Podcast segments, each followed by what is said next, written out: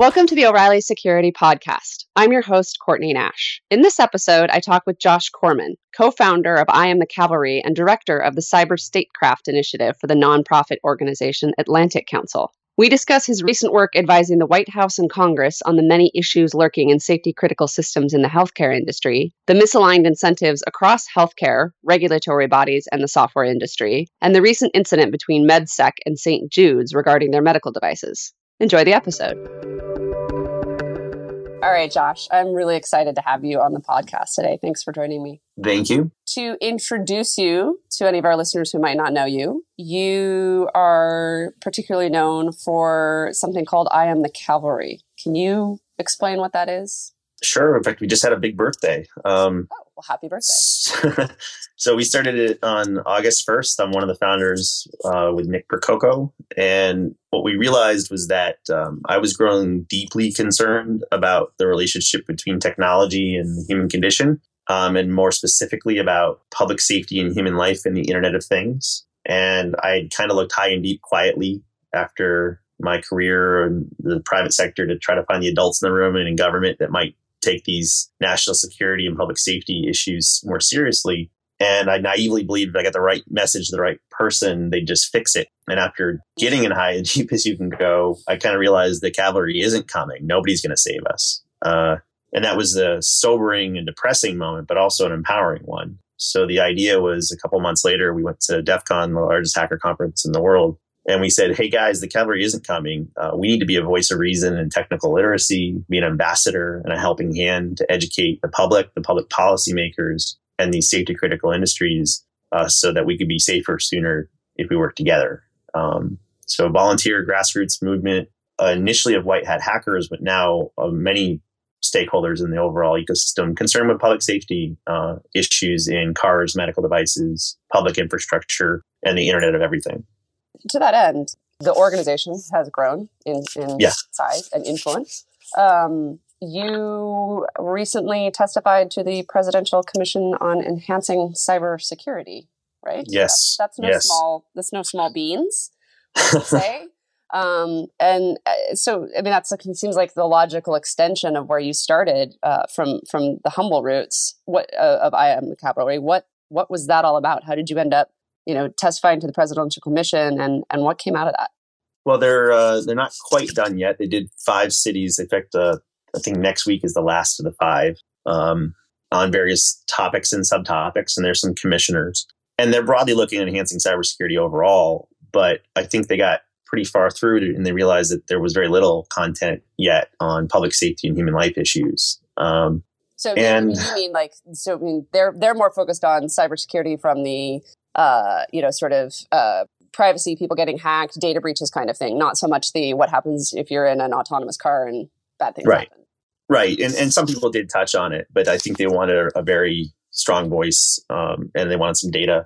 So they asked actually for a few things from me. They wanted to talk about software supply chains and software supply chain hygiene. And I've been working on that for a few years through my day job and through um, my old day job and through uh, the cavalry work.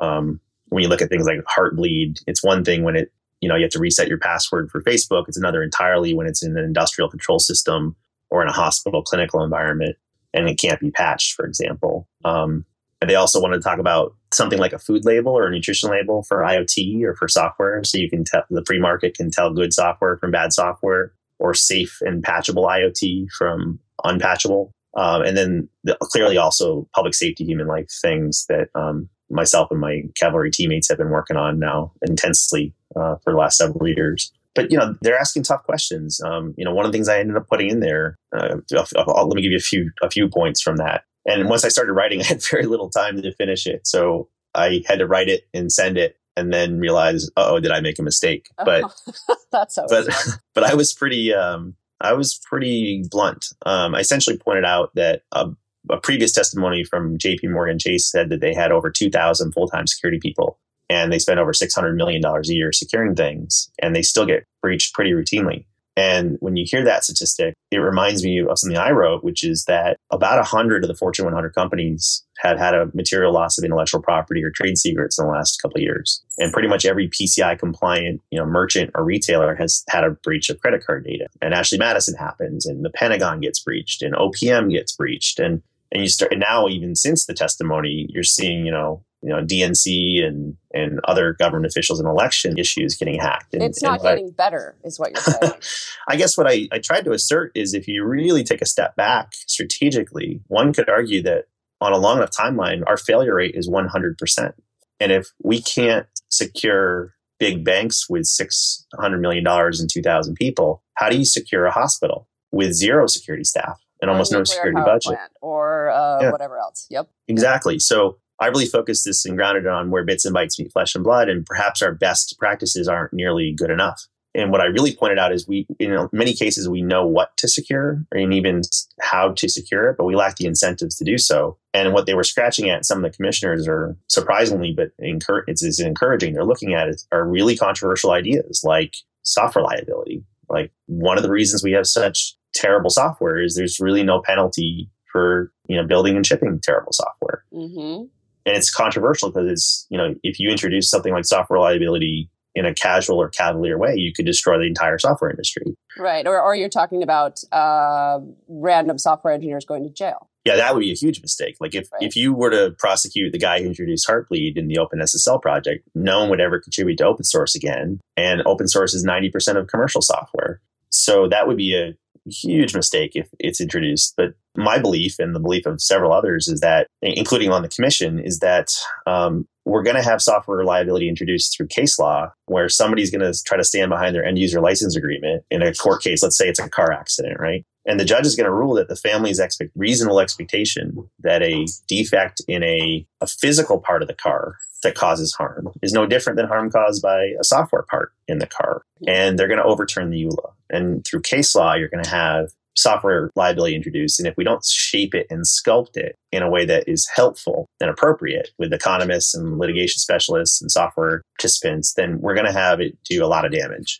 Well, I think the other thing about it is um, the the speed at which things happen. When, so when you think about liability, right, and you, or you think about regulation or any of those sort of governmental and legal, uh, you know, constructs, those don't change very quickly. Um, I was recently reading an article about testing and, and automated cars, you know, that we will literally not be able to put enough hours into testing these things to at some point decide they are, and I'm using air quotes here, safe. Mm-hmm.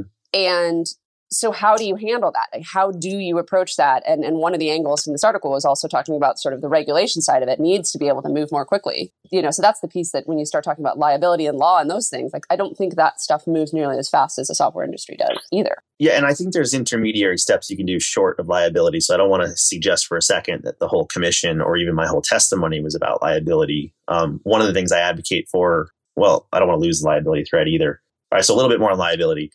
There's different kinds. stack and come back to it if you need to. That's right. Uh, uh, one thing is our kind in the security research community, we're, we're pretty allergic to regulation at all, right. uh, in general. And, and there's some healthy reasons for it. And one is, is one you've scratched at, which is there's an impedance mismatch on the rate at which technology moves and the rate at which law moves or regulation moves. And I was a fierce critic of the PCI Council in the payment card industry for years because I said that you know you made a very static and brittle uh, checklist against a very dynamic and evolving problem space, and it forces. By the time the ink is dry, it's already obsolete. But instead of just being binary and saying all regulations good or all regulations bad, I looked at the kind of things that I, the attributes that you should encourage, and if you can define the control objectives instead of the controls, or if you can you know regulate the outcome Outcomes. instead of the yep. inputs, they can be more evergreen and they can be more lasting. And then you're not telling people how to do it in the free market.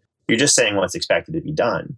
And if they can find an innovative or creative or cheaper or better way to meet those objectives, I, I don't think the answer for safety critical industries is no regulation. I think it's smarter, ever, more evergreen, more control objective based than um, we've seen in other places. Yeah, that's a, it's hard. It's a hard sell. I mean, like the impedance mismatch, as you mentioned, is one thing, but you know, the designing for outcomes is just not uh, a strong uh, facet of the of the legal uh, or or uh, you know of those systems. So I, I, think that's a that's a hard road, but I think that's a reasonable point. Um, but you know, one concrete example though of something maybe in between. It's not actionable enough in the manifestation we did, and we did it that way on purpose. But when we wrote the on our first birthday in the cavalry, we published a five star automotive cyber safety framework. And then this spring in January, I guess not January, uh, not spring, but in January, um, we published the Hippocratic Oath for connected medical devices. And both of them, it's a framework for multi stakeholder collaboration on five things. It says all systems fail. So, in the, let's just pick the car one. We said, since all systems fail, um, how are you prepared for failure? And they have fancy names, but the unfancy names are tell your customers how you avoid failure, tell researchers you'll take help avoiding failure without suing them. How do you capture, study, and learn from failure in the car? How do you have a prompt and agile response or update to failure? And how do you contain and isolate failure? Uh, or basically, you know, a hack of the radio shouldn't be able to shut off the brakes, you know, critical systems and non critical systems. And instead of telling people how to do these things, we just ask them to articulate them or have a plan. And you can have a maturity model against those things. But what it's done is it took an industry that said, oh, yeah, we're doing security. And then what what happened is you got to have deeper conversations about what are you doing for updates? What are you doing for segmentation isolation? Do you have coordinated vulnerability disclosure programs? Do you have bug bounties on those? And we've accelerated that safer, sooner outcome by convening these conversations between buyers, makers, suppliers, insurers, regulators, lawyers, et cetera, against that common framework. So you don't have to go for something that says you must use antivirus, you know, which is does you know might even increase your attack surface. But what you do is you cause necessary and vibrant conversations that might the implementations might change over time, but you're at least having the right discussion. So back to the that feel I think we closed the loop enough on the liability side of things. Mm-hmm. Maybe. Well, for now, not that you can really do that. But one more point on, on liability: the the people who hate regulation, in theory, may come to reflect on liability as maybe the most free market thing. Because what that says is, like, if you want to make your airplane out of balsa wood, you can, as long as you think that you'll keep them in the sky, and no one will get hurt, right? So, individual companies will make a risk decision based on how much is over engineering the security and raising the price or delaying cost of goods, and how much is under engineering it and you can buy insurance to cover your residual risks and have real meaningful insurance. And people usually have an incredibly negative reaction initially, but once you kind of hold your nose and eat your lima beans and you start to say, well, what happens next? You start to realize that, oh, you know what? If we could be held liable, maybe we won't use those vulnerable libraries, or maybe we will have as many total lines of code, or maybe we will introduce a sandbox so that if we're compromised, it can't do much damage after post exploitation. Or maybe we have too many products and we should do fewer products and do a better job at that. Um, and, and you start to make different decisions and then you buy insurance to cover your residuals and and it not it's not necessarily a bad outcome but uh, but I don't want to belabor the, the liability point. Okay, well, so back to this commission. I mean, again, we're talking to an audience of people who are probably pretty skeptical of of governmental, yeah, you know, commissions and what's going to come of that. I mean, where where do you see that going? And in terms of the the advice that you're giving them and what they're taking with that, what they're going to do with that. Well, I tried to give them data and perspective versus you know knowing that I have the solution for things. Um, I hope that they do um, investigate and do a, a, fresh analysis on the arguments for and against liability, or I hope they do convene some workshops on how could it be introduced and, and how could you bound and scope the liability. I, I also hope that they they had several testimonies talk about the idea of food labels or nutrition labels or um, Mudge and, and Sarah Zatko are doing um, the CITL, which is the uh, what is it, cyber independent test labs, where they're doing a score, like a FICO score on yep. software. Um, and, and, I think as they absorb this and triangulate, maybe there'll be some sort of uh, project or initiative or grant or contest to look at what's in a meaningful um, label to consume for consumers to protect themselves and enable free market choice and, and risk decisions. And I don't think anyone has an answer to some of these hard things, but I was encouraged that they were asking hard questions and looking at new topics. And one of my favorite lines from testimonies, I read every testimony from every city. This guy, Eli Sugarman from the Hewlett Foundation, uh, I think when they were on the West Coast, he said, you know, what we need is there's a bunch of topics on cybersecurity where the private sector won't do it and the public sector can't do it. And that's where we need to focus. And, and he was articulating that's the role of philanthropic organizations and, mm. and, and nonprofits. But I also think that's kind of where we need to focus our en- energy in the next presidency because the easy cybersecurity stuff has been solved or is solved enough for the private sector to make money on it. Um, we not we got to look. We're, we're past the low hanging fruit. We have to look at the really hard problems now. So, uh, on similar lines and bodies of government that people may or may not trust very much, uh, you, you're also on the the cybersecurity task force for Congress, the HHS one. Mm. Um, what what's that about, and how you know how long have you been doing that, and and where is that going? Um, I don't know if you saw my tweet the other day, but I I said that uh, being on the Health and Human Services Task Force might be bad for my health. Um, uh, I, can only imagine. we have one year to produce six uh, things that the, the CISA Act of 2015 asked for, and it's an amazing group of people. It's a it's a diverse group of stakeholders. I'm blown away by how impressive and passionate these folks are. Some of them are from large health delivery organizations and small. Some are large device manufacturers and small. I was really impressed. They wanted the researchers' voice there through through the cavalry and through me. We have a privacy advocate. Um, you have underwriters laboratories there, a NIST person. It's it's a pretty mind blowingly good team. And you know, we're, we're looking at the real issues and we're getting past the superficial stuff like just use the NIST cybersecurity framework and just call it a day. Um, so we know it's a target rich environment that's resource poor. We know that um, 75% of the space is small and medium health delivery organizations that don't even have a necessarily a single security person on staff. And what I really tried to ground it with is you might recall this was passed in December, but Hollywood Presbyterian Hospital was taken offline uh, they had to divert ambulances to other facilities because of a piece of ransomware that kind of randomly found its way into their organization. It wasn't even a targeted attack, it just did damage nonetheless. So I kind of use this as a chance to really make sure we don't give platitudes after a year of just navel gazing. And we've really grounded this in some ground truth and ugly truth that we have, we're kind of upside down on our mortgage. It's like the, you saw the big short, we're Mm-hmm. We've, we've got a subprime mortgage crisis coming and a compound derivatives problem. And we've bought more tech than we can possibly safely and soundly operate. Uh, and it's overconnected.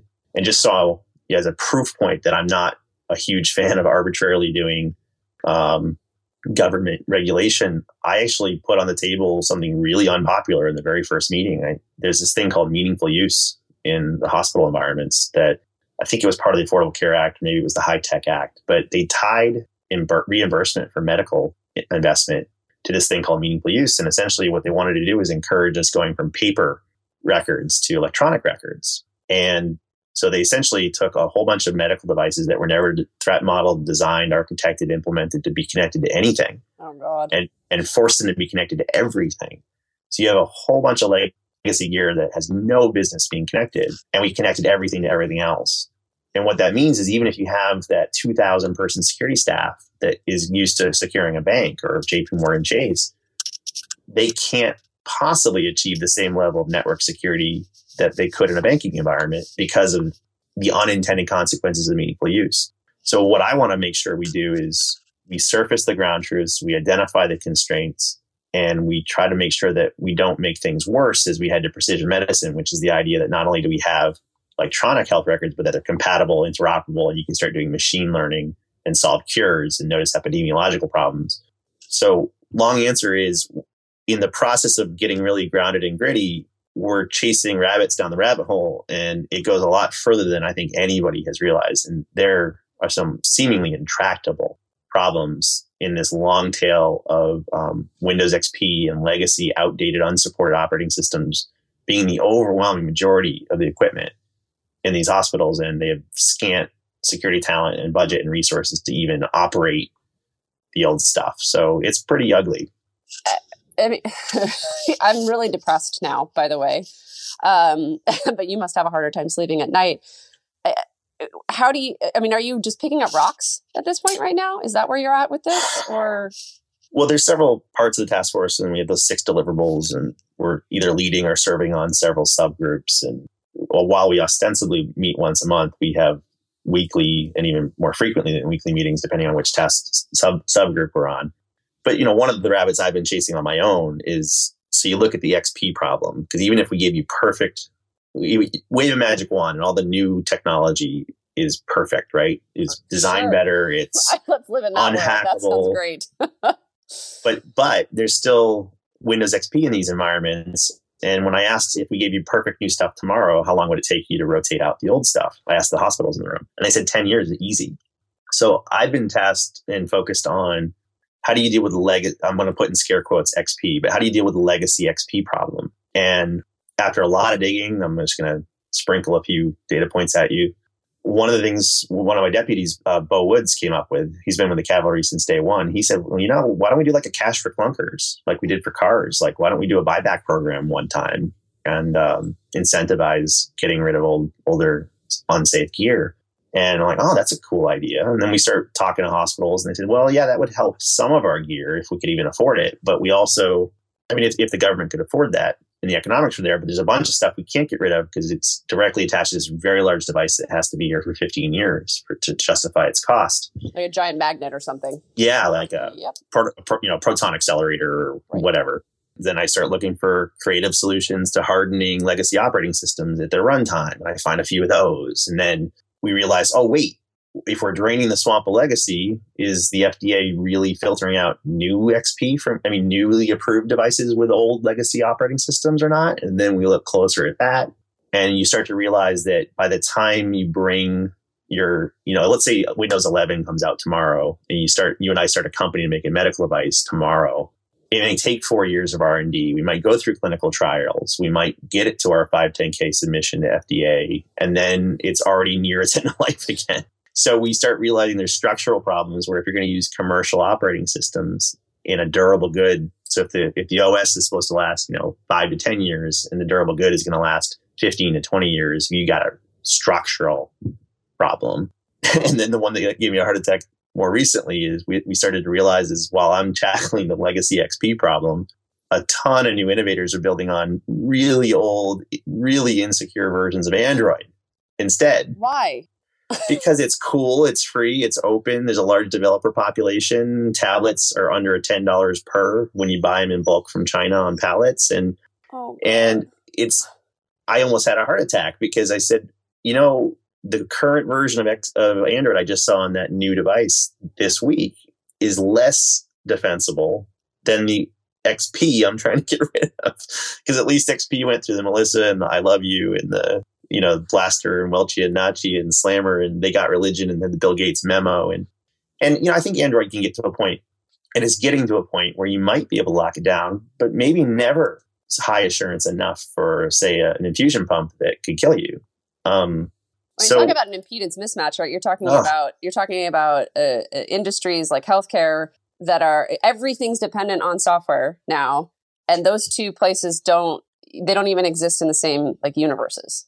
Yeah, and you know, I, I, bet you if I were to go talk to my friends at Android on the Android team, they'd probably have a heart attack to find out people were using their stuff in a safety critical environment. So we've got some there's so many aspects to this. We want to educate the public. We want to work with the regulator. We want to incentivize higher assurance operating systems. We want to wean out elective attack surface. Um, but at the moment, you asked, are we just turning over rocks? I think I would like to say we're at the point where we, we've identified all the surprises and now we're just going to try to tackle them. But I think we're still uncovering some surprises. Yeah. I do. Um, I do have good ideas, though. You know, you talk to really smart people, like in the O'Reilly. You know, a lot of a lot of the people you have on the O'Reilly Security Conference uh, program committee. You know, I sometimes mind meld with them.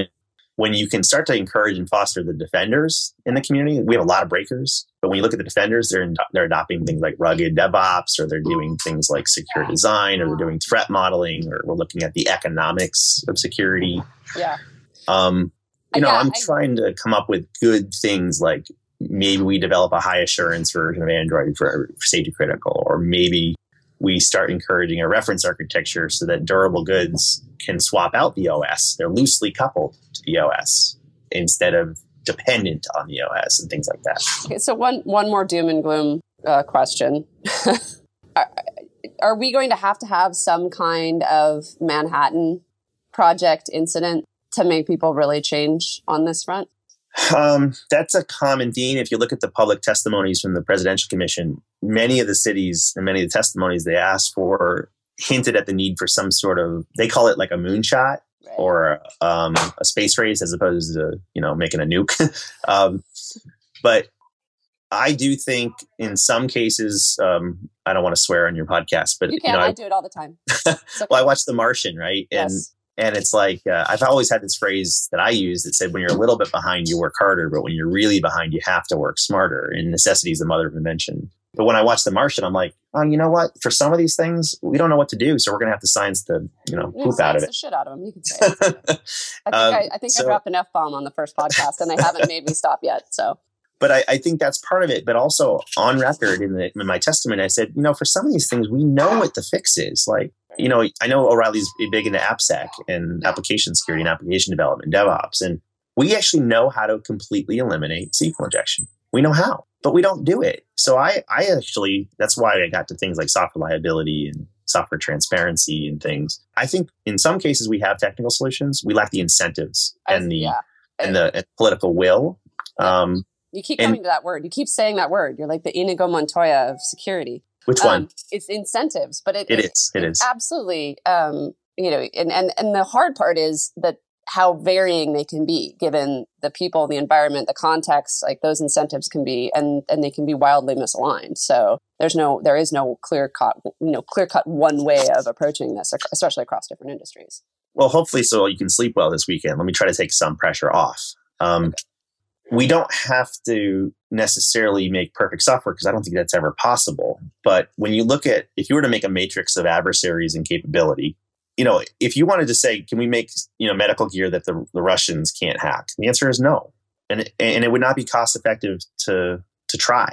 Um, but what I'm more concerned about is accidents and adversaries that are one way you put it is if you make an axis of what's their capability on one axis and what's their intent um, on another axis. Um, I'm very concerned. I actually put in my testimony. I'm concerned about low capability, high intent adversaries. Um, the one that's a concrete example, we already talked about Hollywood Presbyterian, but I researched Anonymous for a few years um, with Jericho. And when we were doing so, I said, look, I'm less concerned about Anonymous and more concerned about what comes next and what the branches and sequels look like. And while everyone thought it was a hacking collective, there were actually very, very, very few hackers in the global movement. But one of the hacking crews was called Team Poison. And one of the hackers in Team Poison went by the handle of Trick. And sometime um, after our research was done, he left his cushy home in Birmingham, UK, joined ISIS, moved to Raqqa, Syria, and was recruiting people and training them on not just social media and propaganda, but also on uh, you know Shodan and Metasploit and really low hanging fruit, low skill attacks, but they're sufficient enough to do serious damage. Like when I talk about there's not a single security professional at a, a small and medium hospital, that's 75% of our hospitals you don't have to do anything more than use Shodan to find an exposed service or vulnerability. In fact, the, the thing that took out Hollywood Presbyterian was a JBoss flaw. Mm-hmm. So I, I showed some some government people.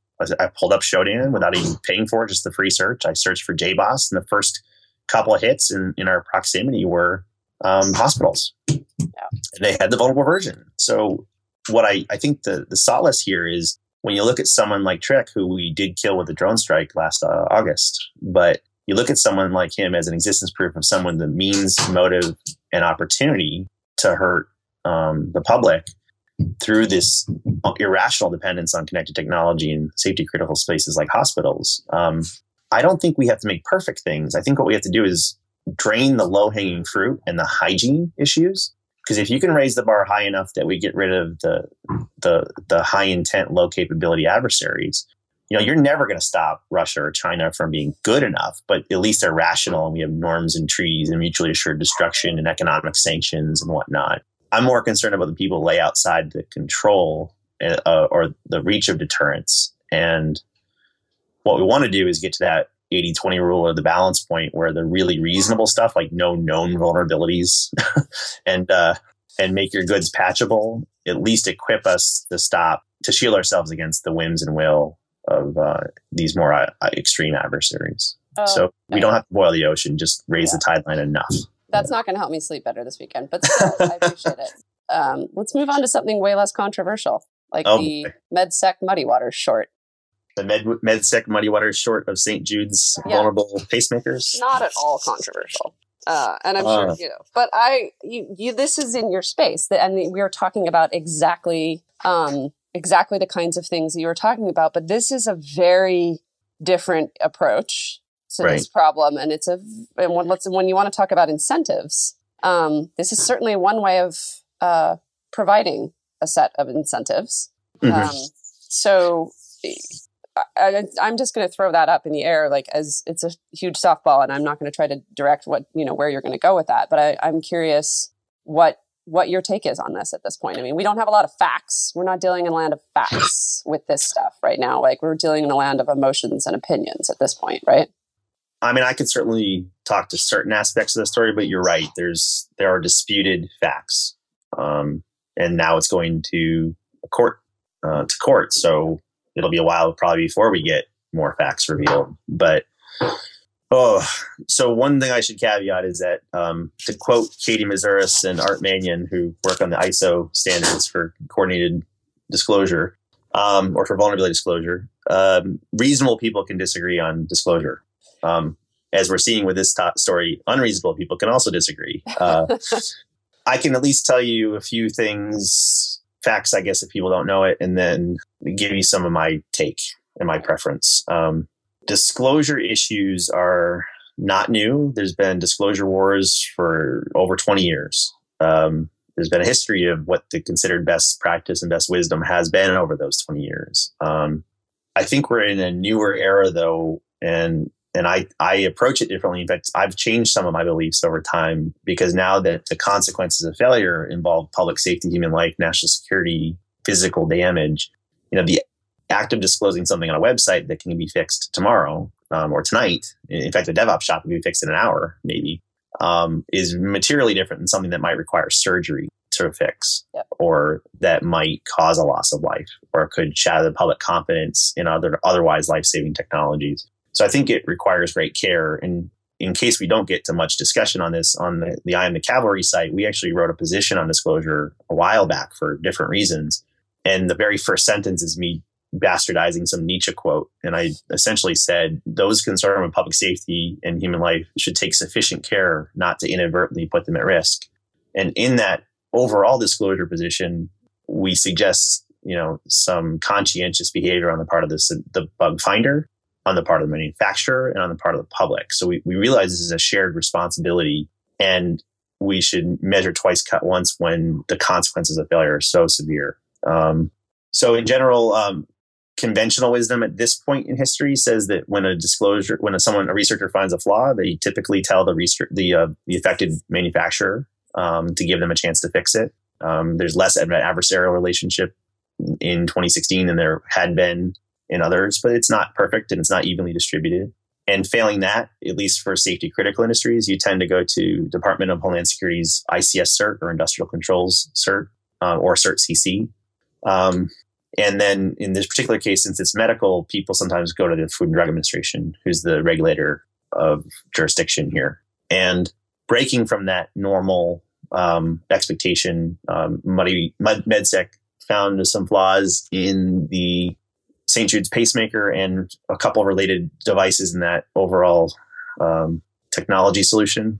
Uh, and instead of bringing it to any of those three parties, they went to Muddy Waters Capital and licensed with some terms that I don't know if they're public. Um, the technology and, and they the, the world kind of found out about this through on you know through Bloomberg on the news on an interview and um, no, it scared a lot of people. Um, yeah, it's, yeah, it's scary. I mean, I think the argument there, right? If I were to if I were to sit on the other side and argue what some of the thinking, I don't think all of it. There's there's weird economic things going on there too, right? But the the argument one could make is you you laid out those shared interests, right? Those shared groups. Um, yeah, yeah. One could argue that that that none of those are are working in this case, right? I mean, that that's some of the argument, right? Was that um, was that St. Jude's had not been, you know, supposedly receptive to these kinds of things. And I think taken in a vacuum, that could seem possible at the very least, right? One could argue that all those that shared overlapping, you know, set of interests was failing to protect people, where you know the right things weren't happening in that case. So um, I understand that perspective. I have a different take. Yes. And by the way, I'm not on anyone's side here. I, I think there's been mistakes on the part of most parties in this. Um, And I'm sure I've made mistakes on this as well. Um, what I will say, I'm trying to be very careful here. What I will say is, I think some context is necessary. So, regardless of the veracity of the findings, because the veracity of the findings are in dispute, regardless of if you think it's moral to make money off of these things or not, I don't, I'm not even weighing in on that right now. And regardless of if you think it's legal or should be legal to do shorting on safety critical industries, I'm not even weighing in on that right now. So if we can separate those three aspects, there's been so much discussion about who's to blame here, um, but there's been stunning little discussion about the, the effect on patients yes. and on safety. So I'm in this opinion now I'm giving. So I tried to give you a, you know the framing before, but now I'll give you my my opinion and some context. Um, I'm you know we started I am the cavalry to uh, to be protectors to focus in that and push for safety. So from a safety lens to optimize for safety, um, I think it's hard to argue that the safest thing for the customers um, is to tell every adversary on the planet before the cus- the patients or the doctors who care for those patients or the regulator who regulates the care for those patients had a chance to get ground truth, triage, form a plan, communicate the plan, and manage expectations so that a thoughtful, planful, unemotional response can be done when the, the, the information comes to light. And so in more cases than not, I'm sure there will be exceptions. And back to the point, the, the caveat that reasonable people can disagree. My belief is that the safest outcome will factor all relevant stakeholders. And I have seen almost no press that even factors for the impact on patients. Yeah. And so I want to be a voice personally, and I want the cavalry to be a voice that cares about the, the protection of the affected patients and for safety as a principle. Right. Say, and get back to what you were saying earlier about when yeah. designing and incenting for outcomes. Yeah. I mean, if you are thinking about it in terms of safety as an outcome, then if you if that is really what you're optimizing for, um, right? Then then uh, even if reasonable people could disagree, they're very different. Ways. But that's not the mission of Muddy Waters. The mission of Muddy Waters is to well, they got ma- in, maximize right? revenue, right? Yeah. Um, well, now, what willi- I they were a willing partner. Yeah. Now, let me say the context that I think most people are missing, and I don't even know how much of this is made it into, into the press articles. This is not to excuse it, it is to explain it. Let's call it the before times. Up until recently, only two years ago in July, did the FDA issue their pre market guidance on cybersecurity for medical devices. And only this January did they issue their post market guidance, which isn't even official yet. It's, it's still the draft and the comment period's closed, but I suspect by the end of the year, you'll see their official guidance for post market. Uh, and the difference between pre and post in a nutshell is pre-market says you must do these things before you can bring a new product to market. And the post-market guidance is the ongoing care and feeding and expectations for good hygiene and maintenance for the lifespan of until it's destroyed. And so there was a long before times when there was zero recognition of the problem and zero guidance from the regulator, uh, and therefore very bad activity and practices in the design, implementation, and approval of medical devices. And I am deeply concerned about it, so deeply concerned about it. We started I am the cavalry.org and I left the private sector to go to work for a, a nonprofit to do this full time. So I am deeply concerned about the before times. And if you look at that as the current state before any guidance, there has been a massive awakening and attitudinal shift in the on the part of the regulator and the manufacturers. And they are currently pivoting from the before times to, to the necessary desired state. But there's a long gap in between, between current state and desired state. And uh, the products coming out right now are still, you know, were already built before the awakening. So I'm going to pull this all together now. The, oh gosh. the the current state of legacy medical devices, in, including but not limited to St. Jude, are well below the standard that I think they need to be. And there are sufficient risks. There are lots of risks in current and legacy medical devices that went through the before times. And the method and manner with which we disclose those vulnerabilities can increase patient risk. It's an and. So the polarizing is what's been unhelpful. Mm. Um, the cavalry has researchers, and I'm not saying you have to do it our way, but our position is um, we have a bunch of researchers, including a, a, pacemaker patient herself, who's amazing, Marie Moe. She is a PhD in cryptography. She ran Norway's CERT. And at some point during that, she woke up in a hospital bed with a pacemaker at a very young age because she had a heart condition. And now, more recently, she's also become a, a, an embedded device researcher, and she and some of the other Cavalry folks are doing an ex- extended project on embedded medical devices. And they are finding a lot of things, and they are quietly and collaboratively communicating a lot of things, and they are accelerating the realization of that desired state from between the before times and the future times. Now, there are other methods, and reasonable people can disagree on how to get there, but I want to bookend this. When we started the Cavalry, I said a few things that are material to this conversation. I said, look, for, we've had a 20 year stalemate of being a pointing finger at past failures and having an antibody response and a stalemate with the industries that we bring these issues to. Let's try not to be a pointing finger at past failures, but a helping hand at future success. And to punctuate it, I said, I have no interest in finding and fixing one device, one bug in one device from one manufacturer. We need to hack the industry and hack the incentives, and we need to fix the whole problem. Yeah, that's the thing that really yeah. startled me the most about this was it might have been perceived as an expedient way to try yeah. to jump around some of the existing problems, but those existing problems are born of humans. Yeah. And you cannot change human behavior um, by short. You can't short human behavior. Well, I think one thing that is probably true is there are probably legitimate bugs found. So even though there's dispute, there are probably legitimate bugs there. Um, the question becomes with the ground truth, would the doctor and the patient choose to do a surgery to remove that? And it, did the act of public and sensational revelation increase the likelihood of adversaries taking advantage of that flaw? Larger and, systemic consequences. Yeah. And moreover, if you look at this at a macro level, when I say I want to fix the whole industry, um, we've had unbelievable success between Katie Moussouris and Art Manion's work on ISO and other other efforts, between Jen Ellis and others trying to fight for uh, advocacy for researcher rights. We've worked, we a bunch of us have collaborated on getting the DMCA, the Digital Millennium Copyright Act, to have exceptions to allow for hacking to be legal for research purposes for medical devices and um, and for vehicles that kick in in October in just a couple weeks. So it's no longer a federal crime to do so. We've worked with the Department of Justice to give them more tolerant uh, prosecutorial discretion on white hat researchers. You saw the Pentagon issued the first ever bug bounty, not only acknowledging the value of white hat research, but rewarding it. You're seeing GM and other car companies introduce this. Uh, several of us participate in the U.S. Commerce Department's NTIA open workshops on voluntary coordinated disclosure best practices, and I run the safety critical working group for that. So you're seeing the tide turn from a very real risk that white hats would be completely criminalized to a massive embrace that it's not just a pointing finger at past failure and a researcher of the threat, but rather that the researcher is a vitally necessary teammate.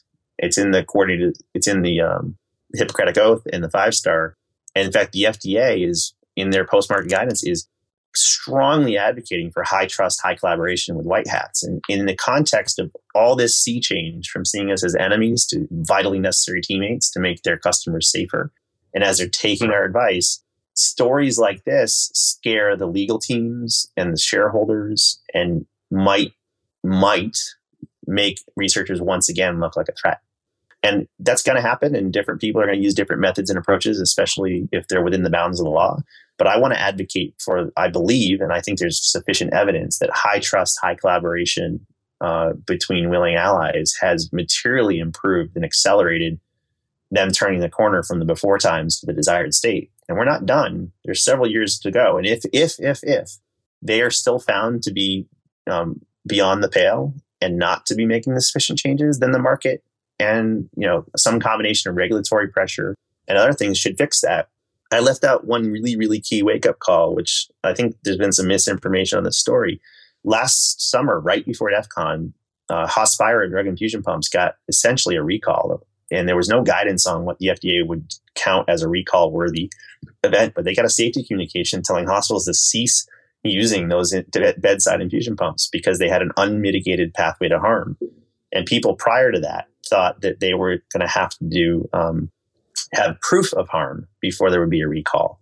And part of our collaboration and translation and being more of a teammate than a threat got them to change their policy. And now it's being baked into the post-market guidance. But for them to say you need to have a shock to the system like a shareholder event to get them to care, um, we already had board level discussions after Hospira in nearly every device manufacturer because they realized at that point that an unmitigated pathway to harm would get have a really severe commercial impact. So the assumption that this was the only way to change the nature of the conversation is ignorant of what has already happened at the board level uh, once the FDA finally took that very courageous stance. And I'm not going to talk about this forever, but one more thing that is a bit frustrating, and I don't know how it's going to come out in the lawsuit, but inherent in most of the narrative as to why they felt this was necessary was the belief that um, St. Jude's has a proven track record of not doing these things right. And I've, I've had several to that early on. Yeah. Yeah, but I've had several journalists ask, and then therefore I started asking. I pretty much know or know people who know every single medical device researcher, and we haven't found a single person who's had a bad experience with St. Jude's, nor has the FDA, nor DHS, ICS CERT, nor CERT CC ever seen a shred of evidence that they've been difficult to work with. And that includes the late Barnaby Jack, whose teammates that were around him when he was working on pacemaker research.